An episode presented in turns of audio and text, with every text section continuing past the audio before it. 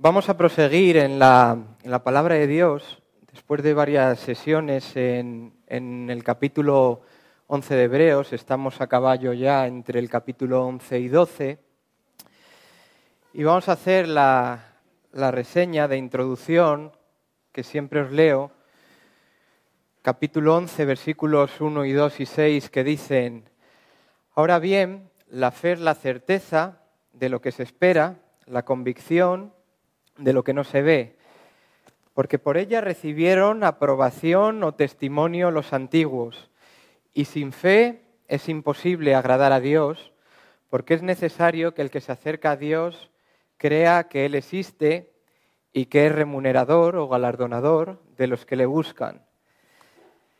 El capítulo 11 nos ilustra cómo puede actuar la fe en la vida de hombres y mujeres que por supuesto han de ser obedientes a Dios. Pero el capítulo 11 no concluye la carta de Hebreos con él, no se detiene en seco, sino que hay un hilo conductor entre la conclusión del capítulo 11 y nos, llega, nos lleva a esta introducción del 12 que dice así, Por tanto, puesto que tenemos en derredor nuestro tan grande nube de testigos, despojémonos también de todo peso y del pecado que tan fácilmente nos envuelve y corramos con paciencia o con perseverancia la carrera que tenemos por delante, puesto los ojos mirando a Jesús, el autor y consumador de la fe, quien por el gozo puesto delante de él soportó la cruz, menospreciando la vergüenza y se ha sentado a la diestra del trono de Dios. Veíamos ya hace tiempo, en la última ocasión, cómo el Espíritu Santo utiliza en la Biblia diferentes figuras que, ilustran cómo debemos vivir nuestras vidas, hombres y mujeres cristianos, aquí en la tierra para agradar a Dios.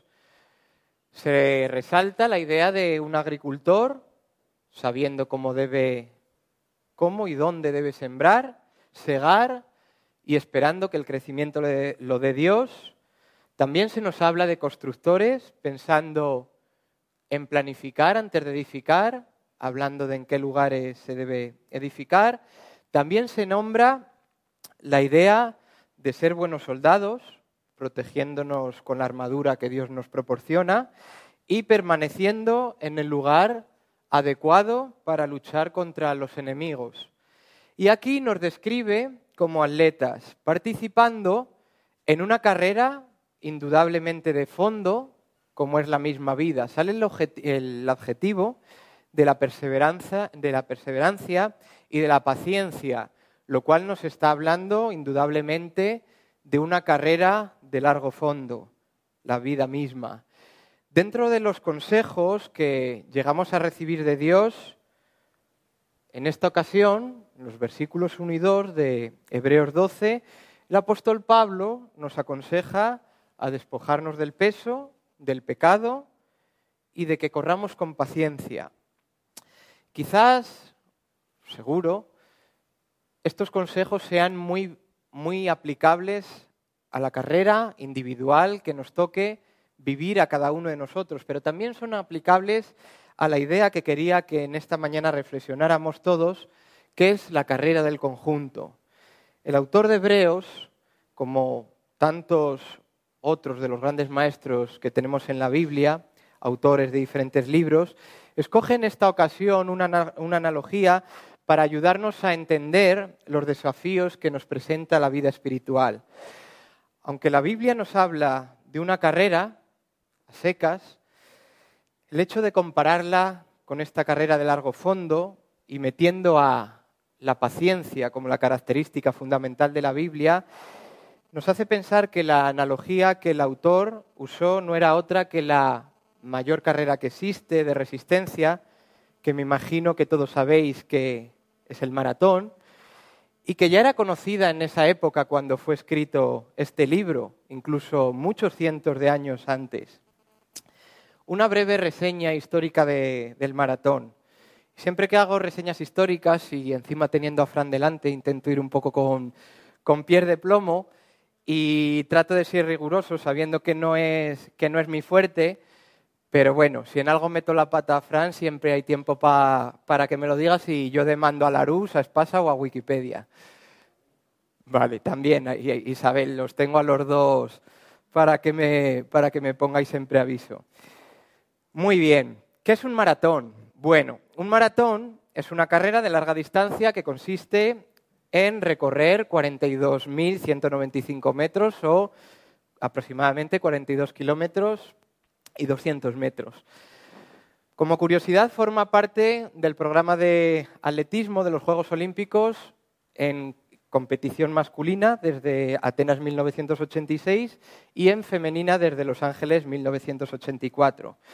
Su origen se encuentra en el mito de la gesta de un soldado griego llamado Filipides, quien en el año 490 a.C., de ahí que cuando se escribió este libro de Hebreos en la cultura popular estuviera esta carrera seguramente mucho más en la mente de lo que podemos tener incluso hoy, pues habría muerto de fatiga tras haber corrido esta distancia desde Maratón a Atenas para anunciar la victoria sobre el ejército persa. En realidad, la historia nos dice que Filipides recorrió el camino desde Atenas hasta Esparta para pedir refuerzos, lo que serían unos 213 kilómetros. O sea, lo que nos hablan de 40 kilómetros se nos queda bastante corto. Aún así, el mito ganó mucha popularidad sobre lo que realmente sucedió. La carrera se, eh, inspiró en relatos de la batalla de Maratón, en la que los griegos finalmente derrotaron a los persas. Hay otros historiadores, como Heródoto, que nos habla de esta hazaña, recorriendo más de 200 kilómetros, concluyendo que los espartanos desembarcaron en Maratón y también relata la marcha de óblitas atenienses justo después de la victoria desde Maratón Atenas para impedir el desembarco persa en Falero. Plutarco también habla diciendo que en cambio un, heraldo llamado Tersipo o Eucles fue enviado de Maratón a Atenas para avisar de la victoria, corrió equipado con sus armas y murió para anunciar la noticia. Y el historiador Luciano también atribuye esta carrera a Filipides. Bueno, en tiempos más modernos, el filólogo Michel Brel fue el que propuso a Pierre de Coubertin la celebración de una carrera llamada maratón dentro del programa de los modernos Juegos Olímpicos. Ya estamos en un contexto de hace 150 años y se fijó esta distancia en los 40-42 kilómetros que conocemos hoy día.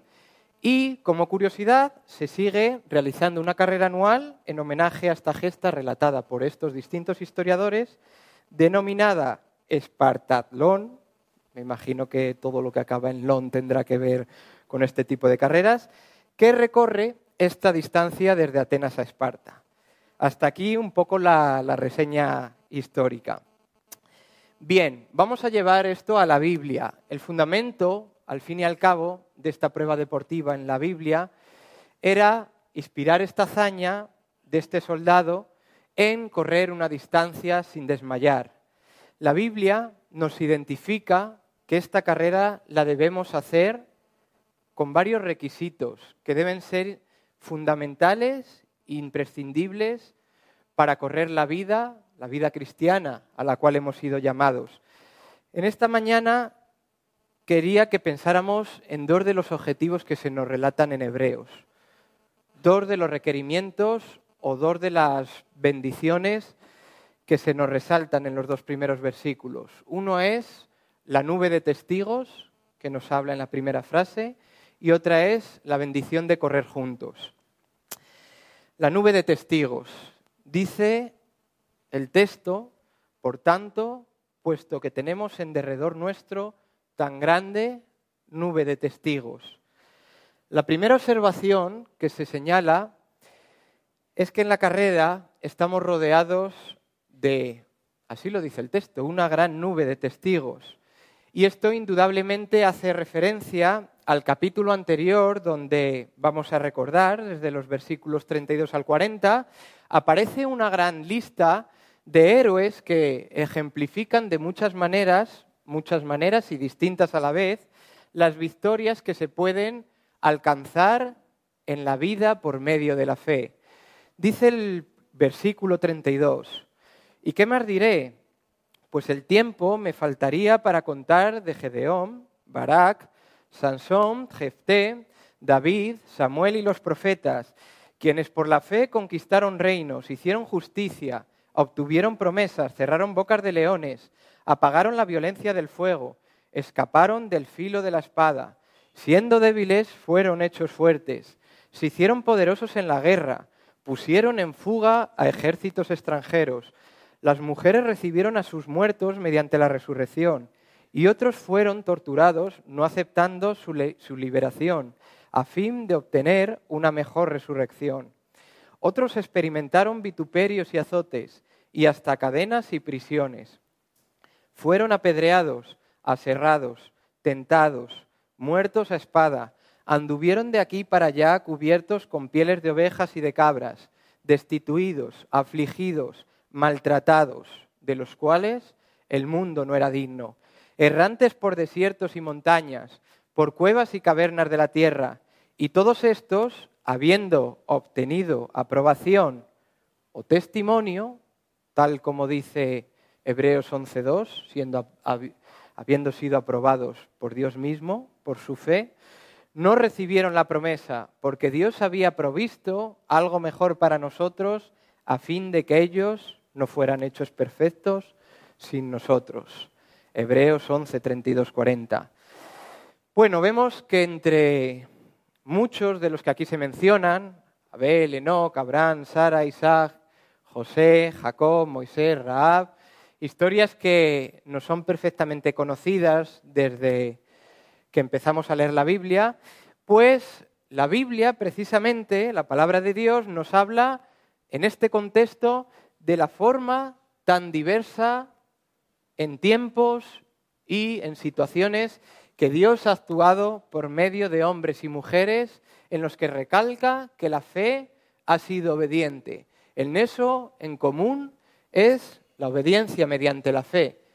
Podemos ver la diversidad de situaciones, de épocas, de personajes, de personas reales, hombres y mujeres distintos, pero el neso común es Dios actuando por medio de la fe.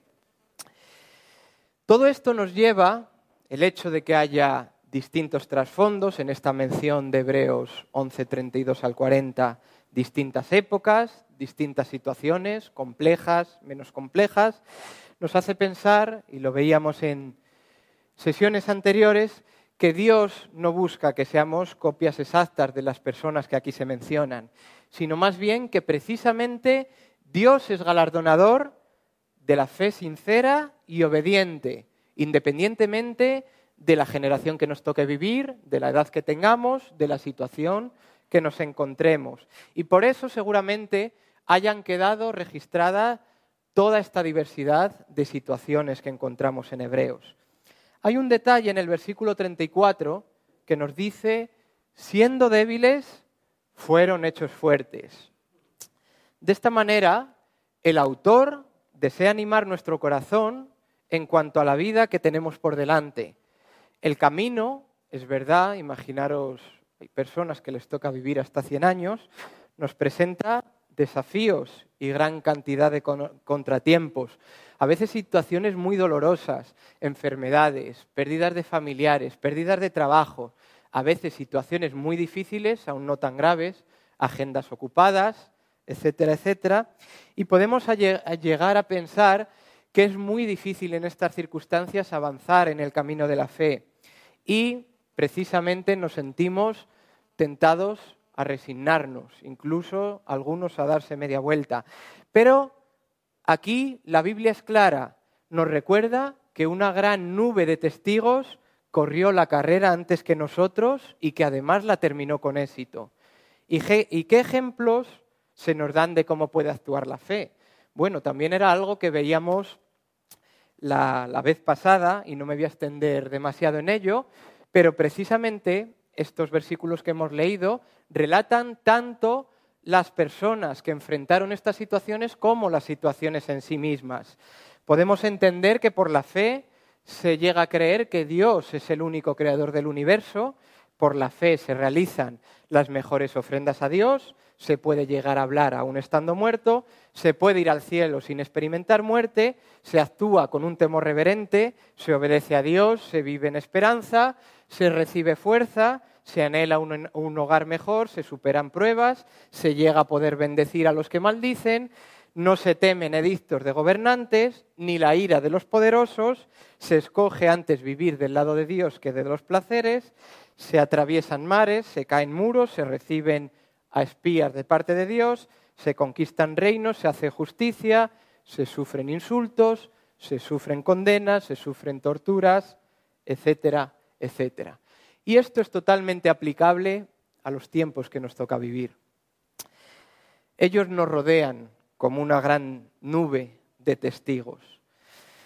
Bueno, parece que el contexto global de la Biblia, esta frase no nos llega a hacer entender que signifique que sean meros espectadores de lo que está sucediendo en cada momento y día de la tierra.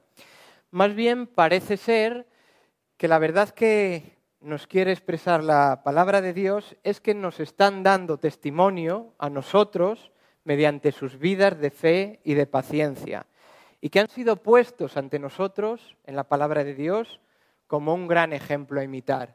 Para todas aquellas generaciones venideras, nosotros somos la última, hablando de que estamos hoy día en el presente, pero pensemos por un momento tantos siglos en que hombres y mujeres han podido tomar ejemplo de una fe sincera de estos hombres y mujeres aquí escritos. Pero esta, esta, referencia escrituraria trae algo más y seguro que a más de uno, como a mí me ha pasado en muchas ocasiones, nos habrá hecho reflexionar si realmente pueden los cristianos que ya están en el cielo ver nuestras vidas o saber lo que está sucediendo en el presente. Bueno, esto es un tema complejo y permitidme que no, que no llegue a, a mojarme realmente. La única realidad tajante que he encontrado en las Escrituras expresa la Biblia referente a esto, de la cual yo por lo menos podría decir que no conozco todos los detalles, es que sí que pueden llegar a saber cuándo un pecador llega a ser salvo. Esto lo encontramos en Lucas 15:7, palabras del Señor Jesucristo, que dice, os digo, de la misma manera, habrá más gozo en el cielo por un pecador que se arrepiente que por 99 justos que no necesitan el arrepentimiento. Bien, todo esto un poco para referenciar el que el hecho de correr la vida cristiana mediante la fe supone que tenemos ejemplo de una gran nube de testigos, como dignos de imitar, no siendo copiar de ellos, pero sí como dignos de imitar en cuanto a la fe verdadera. No me gustaría pasar o avanzar en la exposición de la palabra sin hacer una observación que no es mía, la hizo un, gran hombre de fe actual que todos conocéis, que es David Gooding, en el cual sale la persona del Señor Jesucristo, y es una observación dura y dolorosa, una observación de la fe, de lo que puede ser sus consecuencias más impopulares y más difíciles. Si nos damos cuenta cómo acaba el, capítulo 11 de Hebreos aparece una mención anónima de hombres y mujeres que sufrieron también mediante la fe una aparente derrota. Y es que murieron sin ser vindicados. La fe no siempre triunfa en esta vida y se requiere a veces aún una, fe que podríamos decir que debe ser aún mayor para sufrir un aparente desastre y tener que continuar, seguir creyendo. Todos los relatados al final del capítulo 11 aparecen sin ser identificados, a diferencia de todos los que a través de los tiempos han sido conocidos como los héroes de la fe, de los cuales se dan los nombres. Todos salvo uno. De él podemos seguir leyendo precisamente en el capítulo 12. Porque cuando toda una larga lista de nombres ha llamado nuestra atención, aparece uno que llega a hacer alejar todos los demás para que nos centremos en él su mirada. Dice el versículo 2 de Hebreos 12, puestos los ojos en Jesús, el autor y consumador de la fe. ¿Y qué observamos en Jesús? Sería la pregunta, ¿verdad? Hoy José Antonio lanzó una pregunta, yo os lanzo otra. ¿Qué observamos en este punto después de una exposición tan magnífica como se hace en la palabra de Dios en el capítulo 11, ¿por qué ahora todas las miradas son puestas en Jesús? ¿Qué observamos? ¿Un gran éxito en esta vida con un montón de fans rodeándole, pidiéndole autógrafos o permisos para hacerse un selfie con él? ¿Vemos el final de su vida disfrutando de un reconocimiento por haber sido el único camino verdadero y el ejemplo sublime de justicia. Más bien la Biblia nos dice que le vemos confiando en su Padre, en un camino, no voy a decir un camino, voy a decir el camino más impopular de todos los que ha habido en esta tierra, el camino de la cruz. Vemos cómo es traspasado por los clavos y decimos como pensaron muchas multitudes, nos esperamos un buen final de la película, quizás la primera vez que leímos la Biblia o que nos eh, contaron quien nos evangelizó la historia de Jesús. Con buena fe pensamos, seguro que Dios compensará ahora su fe y hará el milagro de, de bajarle de la cruz. Dice la Biblia en Marcos 15, 31, 32, este pensamiento que he intentado parafrasear, la multitud pasó y dijo lo siguiente, de igual manera, también los principales sacerdotes, junto con los escribas, burlándose de él, entre ellos decían, a otro salvó, a sí mismo no puede salvarse, que este Cristo, o que el Cristo, el Rey de Israel, descienda ahora de la cruz, para que veamos y creamos. Pero ¿cómo es el final?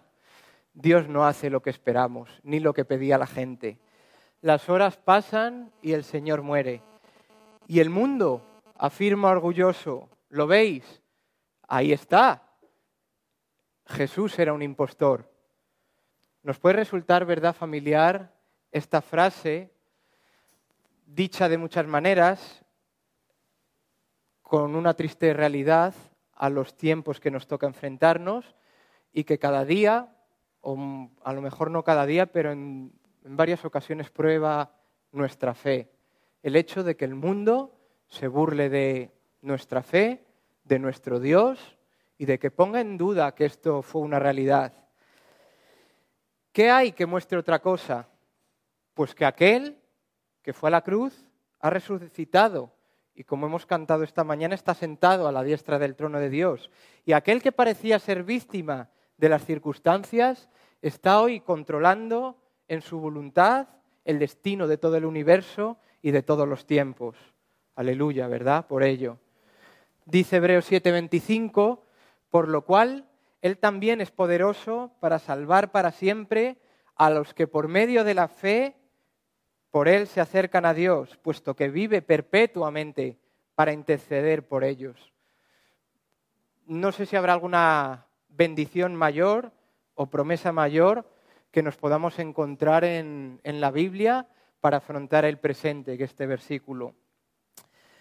Primera característica, la nube de testigos. Segunda característica, para compartir en los 5, 6, 7 minutos que nos van quedando, el hecho de correr la carrera juntos.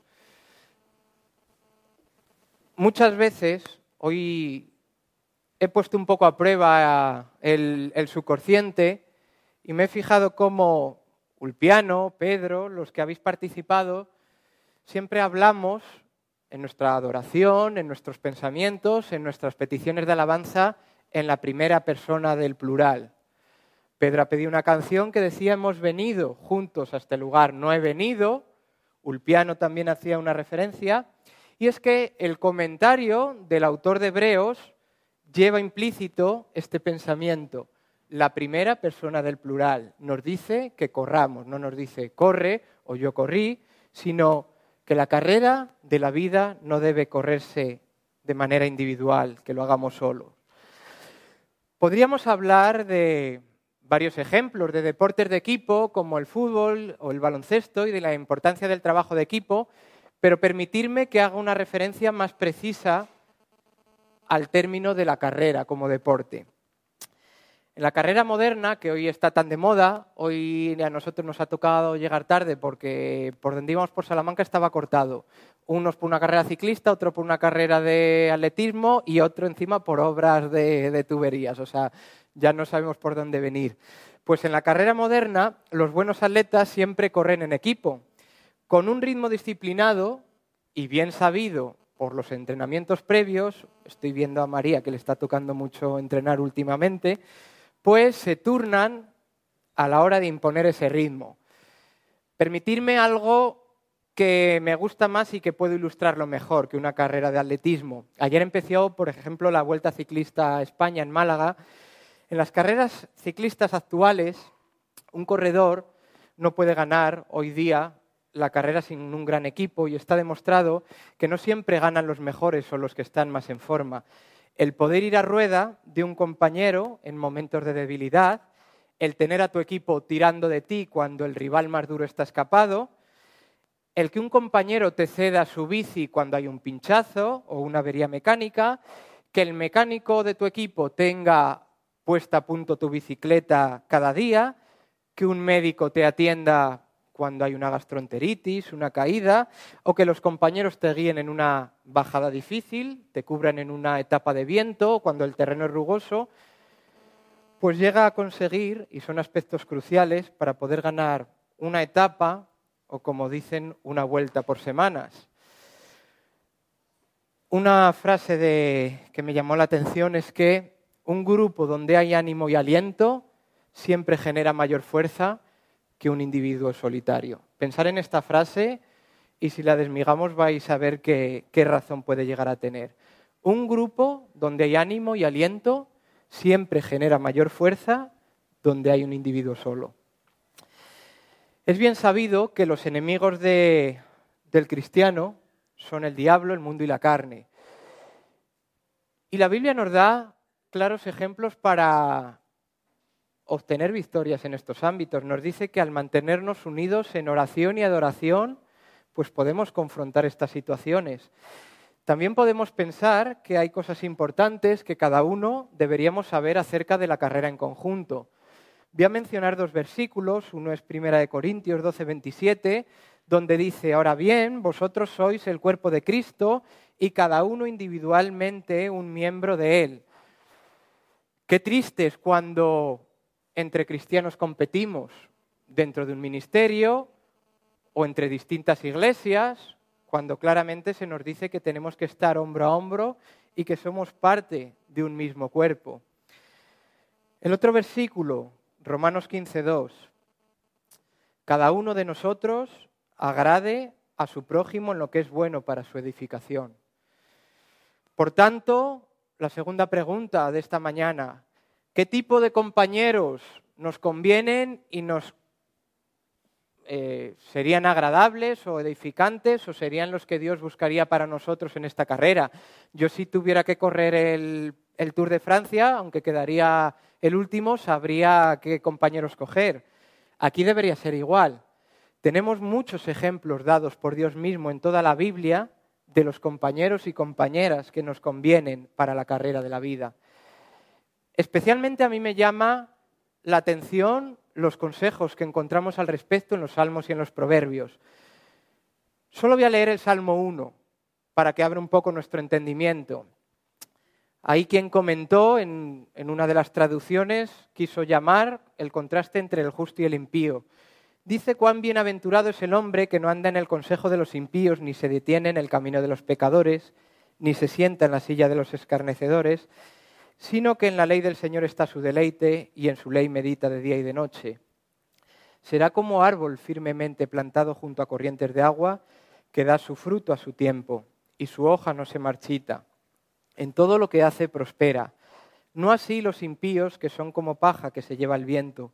Por tanto, no se sostendrán los impíos en el juicio, ni los pecadores en la congregación de los justos. Porque el Señor conoce el camino de los justos, mas el camino de los impíos perecerá. Perdón. Hace un par de semanas, José Martín nos sacaba una observación de, de una situación del apóstol Pedro que a mí me encantó, por lo que conlleva y que es aplicable en el contexto de la reflexión de esta mañana. Juan 21:15 nos dice, entonces, cuando habían acabado de desayunar, Jesús dijo a Simón Pedro, Simón hijo de Jonás, ¿me amas más que estos? Pedro les dijo, Pedro le dijo, sí Señor, tú sabes que te amo. Y Jesús le contestó, apacienta mis corderos.